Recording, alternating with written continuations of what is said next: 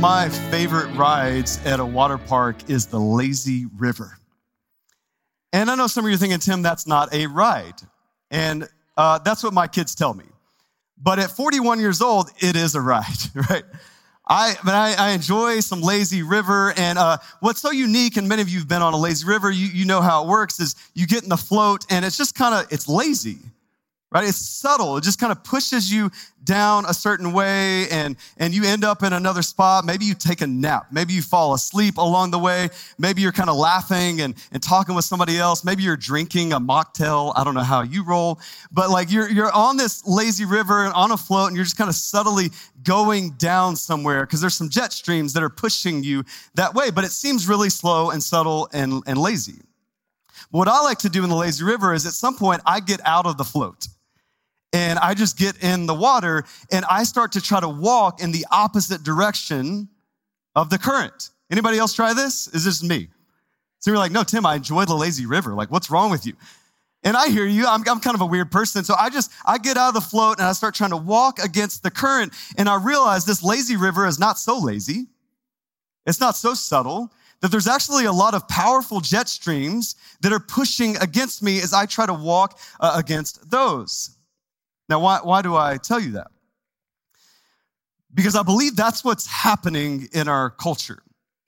And I believe that's why we are doing this series, Lies About Love. We have one more week of this series. We're almost at the end. A lot of you are new to our church. So let me just frame this series up for you. Here's what we've been doing. As a culture in our relationships, the way we view love, we have been guided by some ideas, some, philo- some philosophies, by some ways of doing relationships that are misguided, that aren't for our best, that aren't for your best in marriage, your best in friendships, your best in families. And some of these ideas and philosophies that are, are guiding us are actually outright lies. But it's subtle. I mean, you're just riding in the float. You're going in the stream of culture just like everybody else is in your marriage and your relationships and your friendships. And you're looking at everybody else in the world and they're all, we're all in the lazy river together and we're just kind of being pushed along in our marriage. We're kind of being pushed along in our friendships and with our roommates as a single person in our society behind these ideas and philosophies. And some of them are, are lies and you get out of the lazy river at some point and you don't like where you have ended up in your marriage that's now ending in divorce, in your depression, in your debt, in your tension constantly with people across the aisle from you. And it's just, it's just subtle, just kind of pushing us along. And so here's what this series has been about. And here's what it's about today. It's about us getting out of the float and starting to walk upstream against the lies to discover some truth. That's what we're doing in this entire series. And the reality is, it's more comfortable to ride in the float. And so some of us have been uncomfortable in this series. Like as we talked about conflict, it's uncomfortable. Got out of the float. Hey, let's walk upstream. Let's talk about what forgiveness looks like, not resentment. You're like, I don't, Tim, can I get back in the float of resentment? I like that better. And some of you are like, we talked about sex. And we're like, man, just Tim, can I just stay in the float and not think about sex? Because that's awkward to talk about in church with my kids. And we said, no, we got to get out. We got to start walking upstream. We got to expose the lies and we got to discover the truth because while uncomfortable, that's actually what leads to fullness and true life in our relationships. And so that's what we're doing again today with money. And so I'm, I'm inviting you, get out of the float. Let's be a little uncomfortable together as we talk about money but let's pursue truth and wholeness in our money and in our relationships. You with me? Okay, all right. Well, let's do it. Lie number 10 is it's my money. It's my money. Uh, this is something that we often say. Like we sometimes say it in marriage. We tell our spouse, like, hey, this is my money.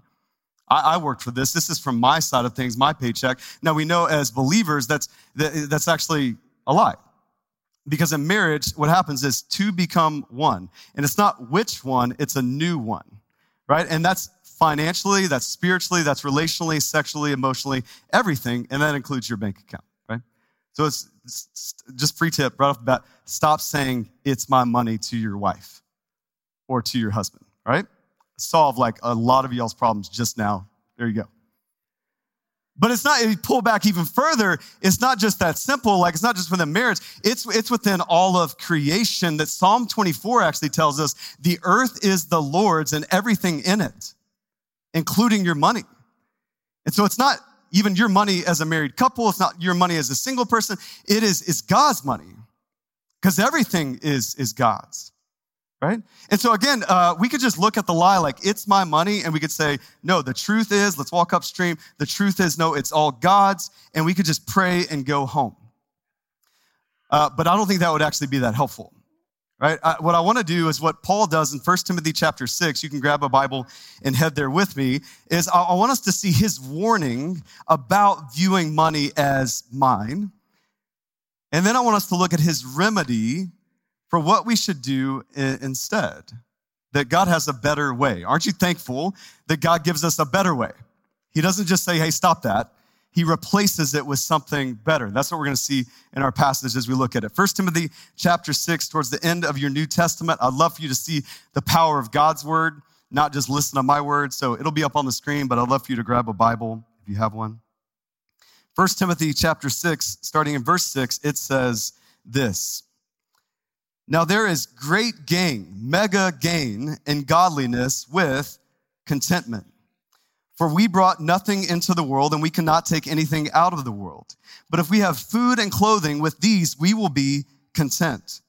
But those who desire to be rich fall into temptation, into a snare or a trap, into many senseless and harmful desires that plunge people into ruin and destruction. For the love of money, is a root of all kinds of evils. It is through this craving that some have wandered away from the faith and pierced themselves with many pangs. So here's our warning. If you're taking notes, you can write this down. The warning is chasing more of what you can't keep will always cost you more than you want to give. Chasing more of what you can't keep will actually cost you more than you want to give. If you look at the text with me, and I'll always love for you to look along and see what I'm seeing in the text, Paul raises some serious costs that are associated with money. Uh, but, but first, I, I want to look at what he is not saying. And you got to pay really close attention to the scriptures. Paul's not saying having money is bad. Right? Paul's not saying having a lot of money is bad or being rich is bad. No, let's look at closely what he is saying. Verse 9 those who desire to have lots of money or to be rich. Verse 10, those who love money. Later, those who crave money. Listen, having money. I need to free some of y'all who have some money today, and that's all of us. You got some money. Having money is not bad. It becomes bad when it has you. That's what this is saying. So, really, some of us, when we talk about money, we check out in church because you're like, Tim, that must be a struggle for somebody else. But I, I like, I'm feeling in my back pocket, it's light. And I looked at my bank account this morning and it is low. And so, like, there's some rich people in here. Yes, amen, pastor, preach it, but but not for me. And listen, no, this is Paul's unbiased. God's unbiased. Because everybody can desire, can crave, can love money, even if they don't have it at all. In fact, many times that's the people who do. And as we get more of it, we just want more. And so this applies to all of us. And as we as we look at it, the, the, the Bible is uh, very clear on where this leads. Like again, the lazy river. If we are being led down a stream, if we if there's jet currents, philosophies of like get your money, I got to get mine, and we start to crave more and more and more, that leads us, that drops us off at a certain place. And the Bible's going to give us a vivid picture of where that drops us off. If we give into that, verse 9, look at the verse. It causes you to fall into temptation, a snare, a trap. It's a trap because you do not see it coming. Right? You're, you're walking along, you're working 60, 70 hours a week to the neglect of your family. You're, you're on Amazon all the time. You're looking at a bigger house. You're always wanting the car you don't have. You're always wanting the smarter phone and the flatter TV. And your, your heart goes to that and you crave it and you long for it. And all of a sudden you step into a trap that you didn't see coming. No, it's supposed to provide you joy and contentment and peace. And it's supposed to help you keep up with the Joneses. And no, you, you fell in a trap, in a snare, Paul says. That's what happens if we give into this. We, we give into senseless and harmful desires. We plunge into ruin and destruction. Verse 10, it causes some to leave the faith. And here's the reality, man. We don't, we don't just see this biblically, we see this practically. Right? We see studies show it's still consistent that most often couples fight about money. It's the number one thing we fight about. That divorce, next to infidelity, that's one. The second most leading cause of divorce is money. And don't you think that's interesting? Just as an aside, sex and money, the biggest thing we struggle with in relationships, specifically marriage, and for a lot of us, even as we're single, that's attention for us. And yet, those are the two things that we do not want to talk about in church. And those are the two things that are taking us out in our relationships in our world. And well, you, Pastor, why you got to talk about sex and money? Because we're not doing well with it. And, we, and God's word speaks to it. There's something like Jesus, all the parables he, he spoke and, and stories he told, that a quarter of them talked about money. That Jesus talked about money more than he talked about heaven or hell. And so I would just submit to you today, like if you go to a church and they're not talking about money at all, they're not preaching God's word and you want to go to a different church. Because if there's that much of scripture and that much of Jesus who talks about this issue and I don't talk about it, then we're not being faithful to the word of God and we're not helping the people. Right? And so we, we have to look at this, we have to look at this honestly of where this leads. And, and we have to ask the question, why? What I love about scripture as well is it just doesn't tell us what, like, hey, don't chase money, it will lead to your ruin. No, it tells us why that happens. It gets into the psychology of it. And the first thing is it's something that we can't keep. If you chase money, it's a fleeting pursuit. It's like Ecclesiastes, Solomon says, it's like chasing the wind. You can never quite grab it. Right? We see that in verse 7. It says, We brought nothing into the world, and we can take nothing out of it. Right? This, this is an indisputable truth, both biblically and practically. This is why you shouldn't chase money. It's why it leads to your ruin, because you can't actually catch it. You can't actually go anywhere with it. At some point, the IRS takes it. Amen. And at some point, the business deal dies. And at some point, for all of us, last I checked, the mortality rate is 100%. And you, you can't take it with you. I love the way Randy Alcorn, who wrote the Treasure Principle, we actually gave you this book for free uh, a little bit ago. If you didn't get one, let us know today and we'll give you one.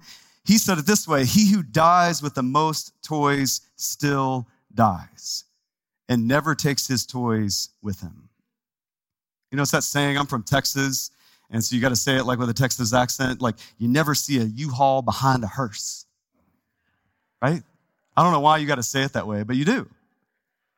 And you're like, every time I hear that, I'm always like, that's true. I've never seen one because you can't take it with you. And so if everything in your life is craving the next thing and craving the next, we got to renovate our house. We got to upgrade our house. We got to move to a, a bigger house. We got to get a different car. We got to get a smarter phone. We got to get a flatter TV. If everything in your life is like, we got to make a little bit more money. We got to get that promotion. We got to take a different job. If everything in your life is seen through that lens, it is fleeting and it will fail you at the end because you can't take it with you. And Paul reminds us, hey, if you give into this current, if you stay on the float, this is where it leads. The second thing is it starts to compete with God. If you crave money like Paul's talking about, like our culture wants us to, it starts to compete with God. I think it's so interesting. Matthew 6 24. Jesus said, No one can serve two masters. He says, You can't serve God and money. Now, I think if I pulled back and was not talking about money today, if I just looked at this in a vacuum, I would think, no, you can't serve the two masters. You can't serve God and Satan. Because they seem to oppose each other. they seem to be two masters. But he doesn't say Satan. He says money. Why? Well, money has this unique power to capture and captivate your heart. Just a couple verses before, Jesus also said this Matthew 6 21. For where your treasure is, there your heart will be also. Oh, okay. Now, I think we got to talk about this verse for a second because this is often one of the most misquoted verses in all the Bible. I think I don't have anything to back this up. I think it's like top 10 because I hear it all the time. And many of us will say this we'll say, hey, where your heart is, there your treasure is. And some of you right now are thinking, yeah, Tim, what's wrong with that? Well, Jesus actually said the opposite. That's what's wrong. What did he say? He said, where your treasure is, there your heart is. here's what that looks like. What you treasure, what you invest in, your heart follows after, not the way around.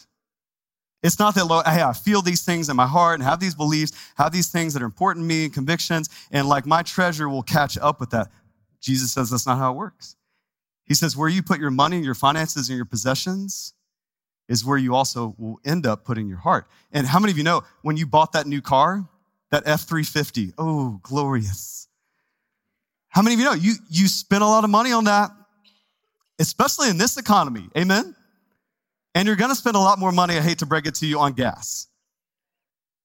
And I mean, you bought that car, you, you put your treasure there, you leaned out, you given that monthly payment. And when you first buy it, what, what do you do? You, you park like a mile away at the grocery store. Because you're like, nobody better ding my door. When you're driving, you start to break out in cold sweats when you see a 16 year old driving next to you in a Prius. You're like, hey, why, why is everybody out to get me today? Why, why are you feeling that in your heart? because you put your treasure there. It's, it's like when, um, it is like when you um, renovate your home and it's just, it's just brick and mortar. But you're like, man, that's all my wife and I think about. That's all we care about. Why? It's because you're putting your, your treasure there. So your heart follows after it. And so this is this is where it takes us. It's not just about behavior modification, it's about a heart transformation that takes place if we give ourselves over to this. Right? And so Paul's going to give us a, a, warning about that. And man, people have been trying to give us warnings about this for a long time, and, and Paul tried to do it, and, and our culture even tries to do it at some points. Like, I mean, we see it like the great theologian of the 1990s, Puff Daddy. Anybody know what Puff Daddy said? Mo money, more problems. Right? And so, I mean, at some level, we, we know this because all of us are facing this, right? Like all of us are up against this in our culture. I, I, I don't want to stress you out more than you already are, but I'm just going to tell you, we're about to pivot in this holiday season. We're going to experience Thanksgiving. And you're going to eat some turkey. You're going to have family and friends. You're going to watch the Dallas Cowboys win the game. Jesus.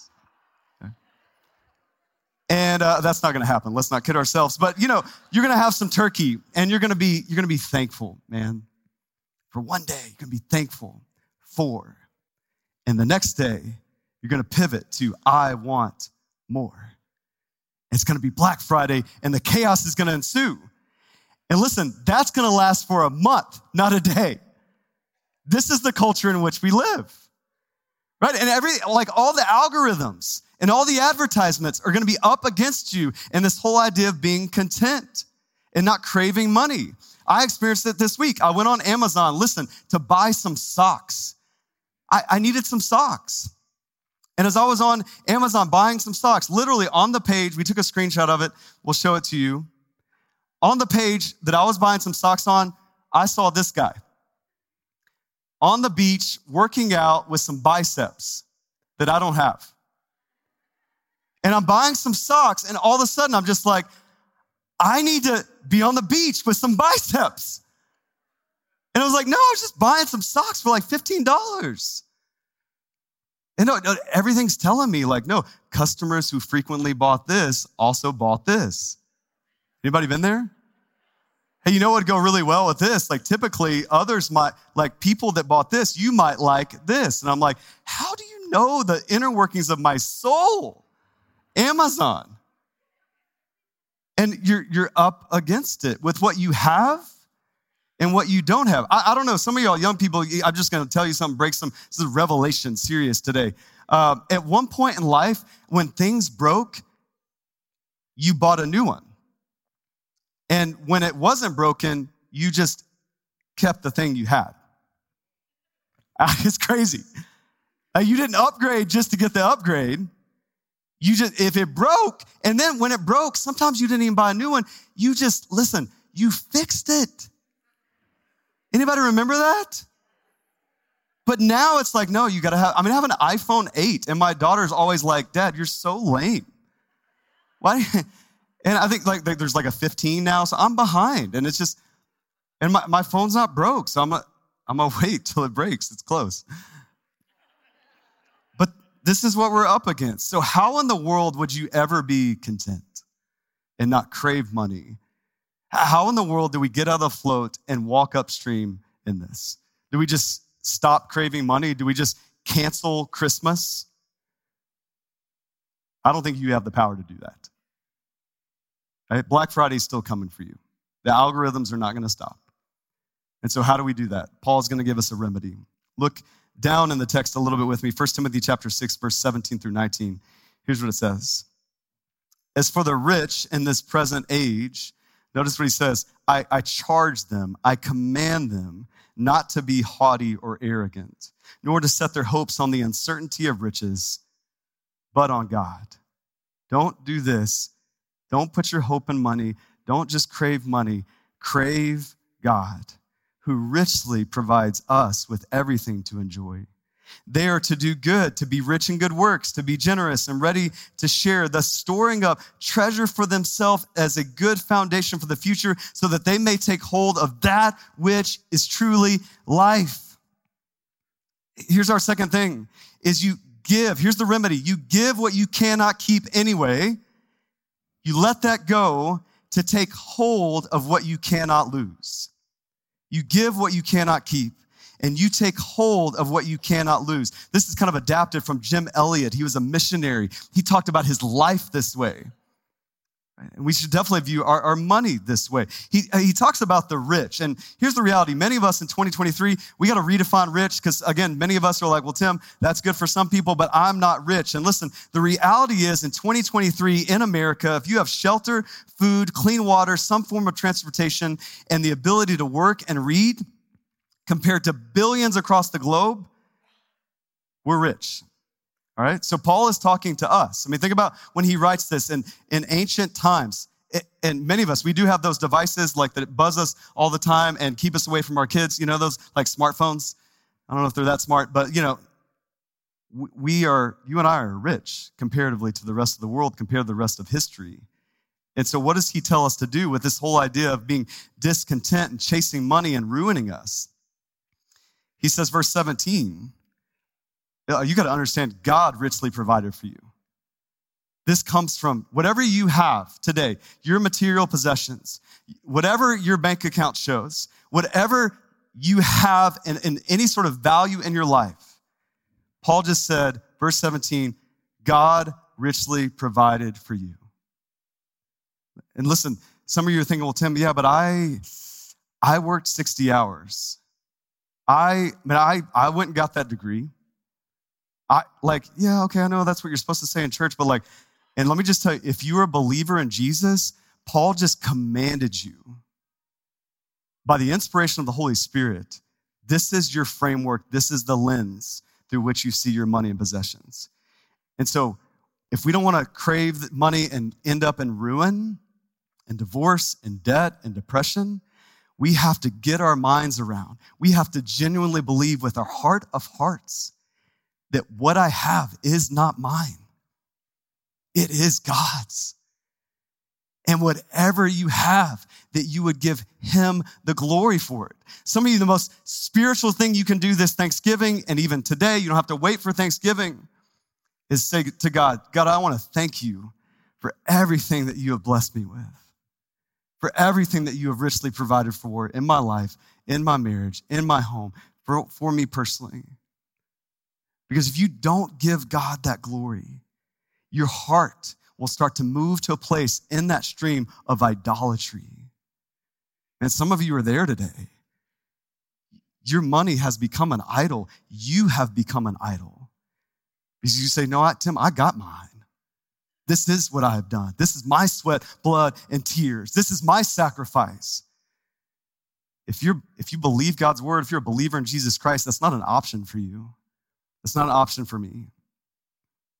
And once we realize that, once we get out of the float and we start walking and discovering that truth, we can actually enjoy our money. Do you notice that's how Paul said it?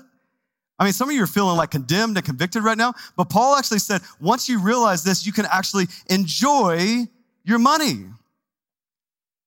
You can stop chasing more of it and you can just enjoy what you have. I need to free some of you today. You don't need to feel bad. Some of you are like, we're talking about money today and I wore this nice watch I just got. Whoops.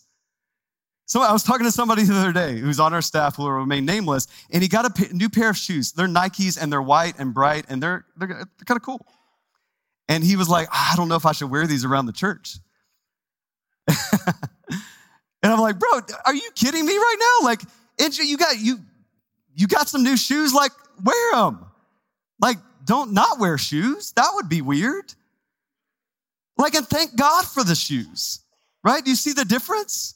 Praise God for all that He's given you and actually enjoy it instead of thinking, I wish I had some shoes or I wish I had that person's shoes. Just wear yours and enjoy them, right? God, God's not anti joy about your possessions. I, am not, and just so you know, like we already took the offering one, so everybody calm down. We're not taking a second one today. And we're also not going to, we have people that pray for you down here at the front. We ask you to come to an altar and pray, and, and you're going to have an opportunity to do that when we sing. Here's what I'm not asking you to do I'm not asking you to bring your wallet and burn it at the altar. I'm not asking you to do that. I mean, enjoy what you have. Just don't ever think that you have it. No, God has it and he richly blessed you with it to enjoy. He richly blessed you with it to verse 18 to be rich in good works to others, to be generous, to share. Here's the reality you are going to leave your money and your stuff behind when you die. You just are. You're going to leave those things behind, and you need to be asking yourself the question what else am I leaving behind? Are you leaving behind integrity? Are you leaving behind making a difference? Are you leaving behind blessing other people, your kids and their grandkids? Are you leaving behind a, lineage, a legacy of generosity? I've, I've done some funerals in my time as a pastor, and we never celebrate at those funerals a person who took it all for himself, who hoarded it all for themselves. We always celebrate. You know who we celebrate? You know who we give value to at the end of days? The one who gave it all away. The one who fills up a room of people that have been blessed by somebody else. At the end of your days in the hospital, I've been by some of those hospital beds, and people are at their final moments of life. You know what they're thankful for? You know what they want to do in those moments? They, they don't ask me to, like, can you go get my stock portfolio? I'm about to die. I just want to see it and I hold it in my hands one more time. Can you, Tim, can you, I'm right by this window here. Can you drive up my SUV? Just as I die and take my last breath, I just want to see it one more time. That's not what they do. You know what they ask for? Prayer and people. Why? Because that's what's valuable at the end of life their relationship with God and their relationship with others and how they impacted others and how God impacted them with his generosity. That's what they're banking on. That's what they're holding on. That's what they're anchoring on. And friends, you don't want to wait till your last day to start anchoring in that. You want to start doing it today. You want to get out of the float and start walking towards the truth with your money and be generous. And so, how do we do that? Uh, I'm going to give you four quick steps four quick practical things that I think will help you and just kind of lay it out as a starting point of what it means to live like this. Here's the first thing. As you look at your money, your possessions, your finances, that you would think, I'm going to honor God first. And listen, I, I know many of us would say with our words, Oh, I do that. Right? Psalm 24, the earth is the Lord's and everything in it. And it, God has richly blessed me. Like, praise be to God. Like, I'll sing about that. What I'm saying is it's not just singing about it. It's not just saying it. It's showing it. And one of the reasons why Jesus talked about money so much, and one of the reasons the scripture talks about tithing, tenth of your income to the Lord is because it's an act. It's a vivid demonstration, not just a declaration. It's a vivid demonstration that you actually believe that everything is God. It's about what your heart is trusting in because God knows that your wallet is gonna, it's gonna go after, you're gonna go after your wallet. You're gonna go after these possessions. You're gonna crave. You're gonna wanna love money and that's gonna lead to your destruction. And so he's gonna give you a way to actively show instead to replace that with this, to give God worship, to actively trust him with our money. Listen, we're not gonna do a whole sermon on tithing. We ain't got time for that, but I would just say this. There's an Old Testament standard of tithe that means a tenth of your income.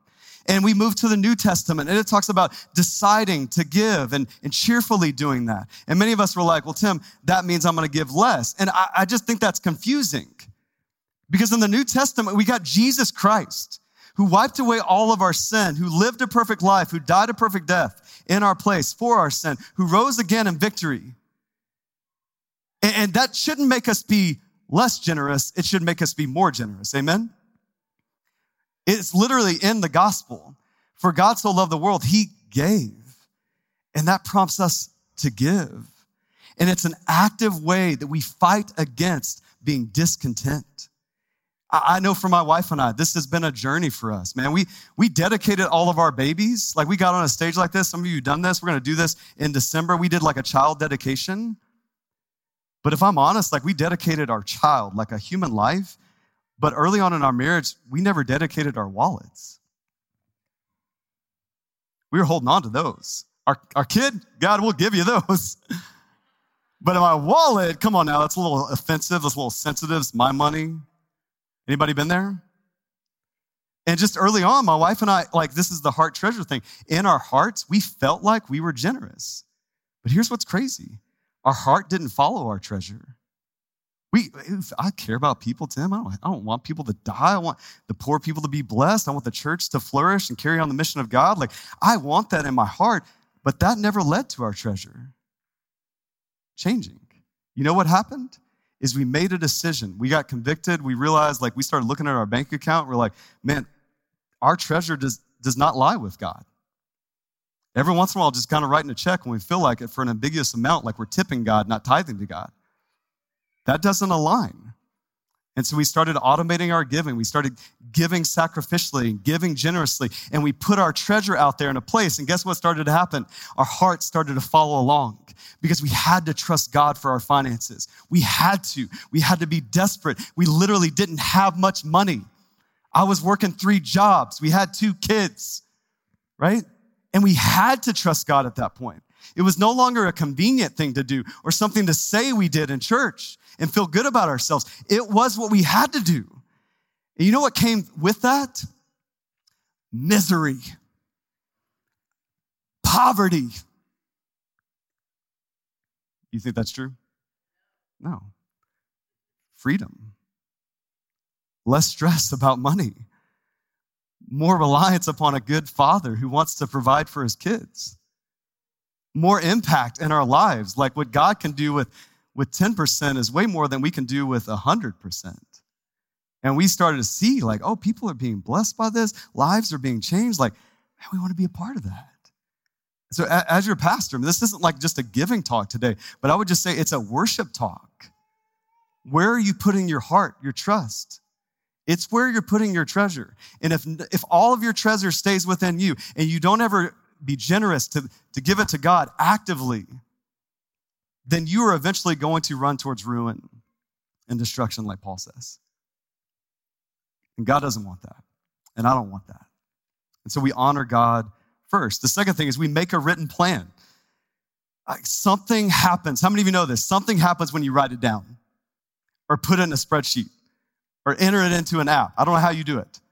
But something happens when you write it down, when you write all, where's my money going? And some of you need to do this in your marriage. You are fighting about money because you never actually just talk and plan about money. How many you know? You just, anytime money comes up, it's a fight. How about we start, instead of fighting, we start planning?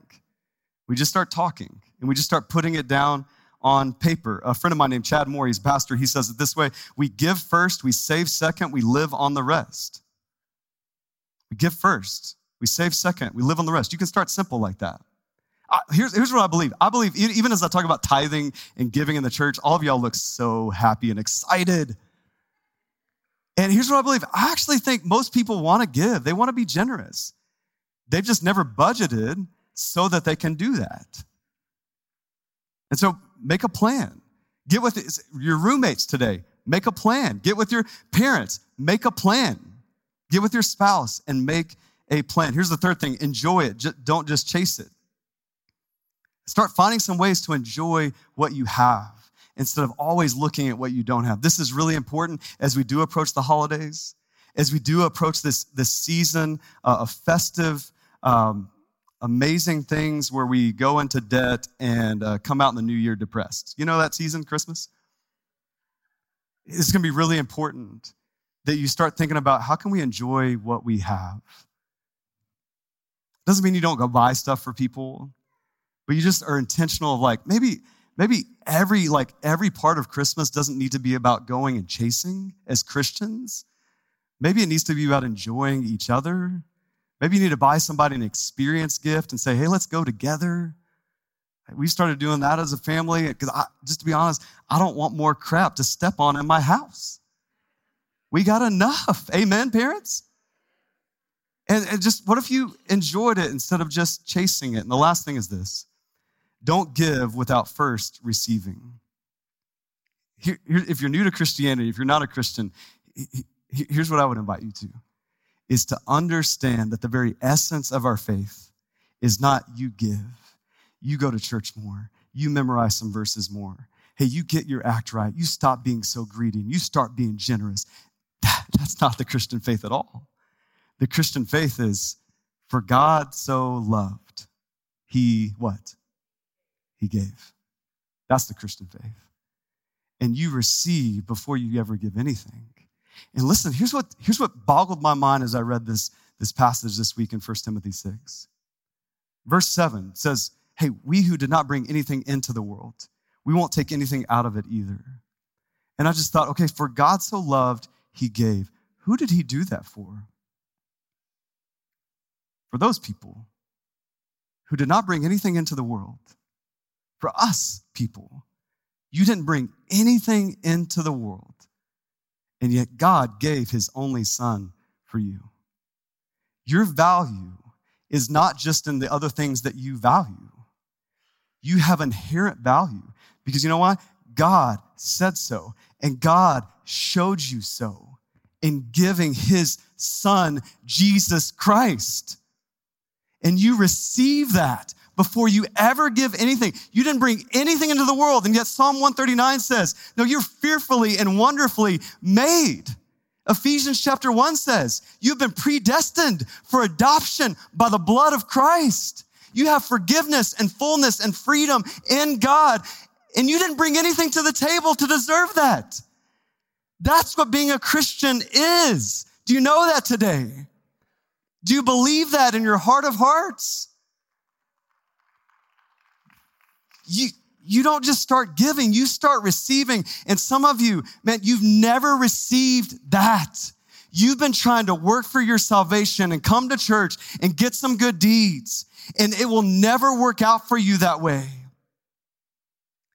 God's already worked it out for you, but you need to receive Him. And so I'm talking to some people today who you need to receive the gospel of Jesus Christ for the first time. And you're thinking, Tim, no, I go to church and I do these things. I'm, I'm not talking about what you did. I'm talking what Jesus did on your behalf and you opening up your hands and receiving that based on no merit of, the, of your own. You didn't bring anything into this world, and yet He gave His only Son. Have you believed that? Nothing else will make sense for you until you receive that. Amen? Let's pray together. Father in heaven, I just I just feel compelled in a in a day where, God, there's so many just outright lies pushing us down that lazy river of life and relationships and marriage and friendships and money. I just feel compelled to just just pray and ask for your help, God, just to ask for your help for these men and women just to get out of the float and, and start walking upstream a little bit. And God, I know how, how weird a sermon like this sounds if we don't know Jesus. If we just look at our world and see how everybody, it's just a rat race and Black Friday is coming, Christmas season is coming, and, and, and, and divorce is coming and debt is coming and depression is coming. It's everywhere I look. And God, I, I pray that we would just be compelled to, to look honestly at that and just do something different. By the power of your spirit, may you help us do something different. And it's different to walk upstream. It's a little bit more uncomfortable. And yet that's where fullness and wholeness lies. So, God, I pray for the people of Phoenix Bible Church. I pray for the marriages in the room, the, the single people in the room, the friendships, the families. God, I pray that there was some there would be some trajectories and some cycles with money that today would break. And that we would start to honor you first. We would start to worship you first. God, we would start to make a written plan. We'd start to enjoy what you've given us, praise you for it, sing even this song, and declare your, your worthiness in our life and, and what you've done for us. And God, that you would just, you would change some things in our city, in our world, through believers in Jesus Christ who grab a hold of this. And I just pray for anybody in here who hasn't received the good news of Jesus. God, I pray that they would come down here. They would stop listening to me. They would come and talk to somebody on our prayer team to my right or left, and they would, they would receive first what you have given them, your son Jesus, and his life and his death and his resurrection and that their lives would forever be changed. God, we thank you. We praise you for that great gift. It's in the name of Jesus we pray. And everybody said, Amen.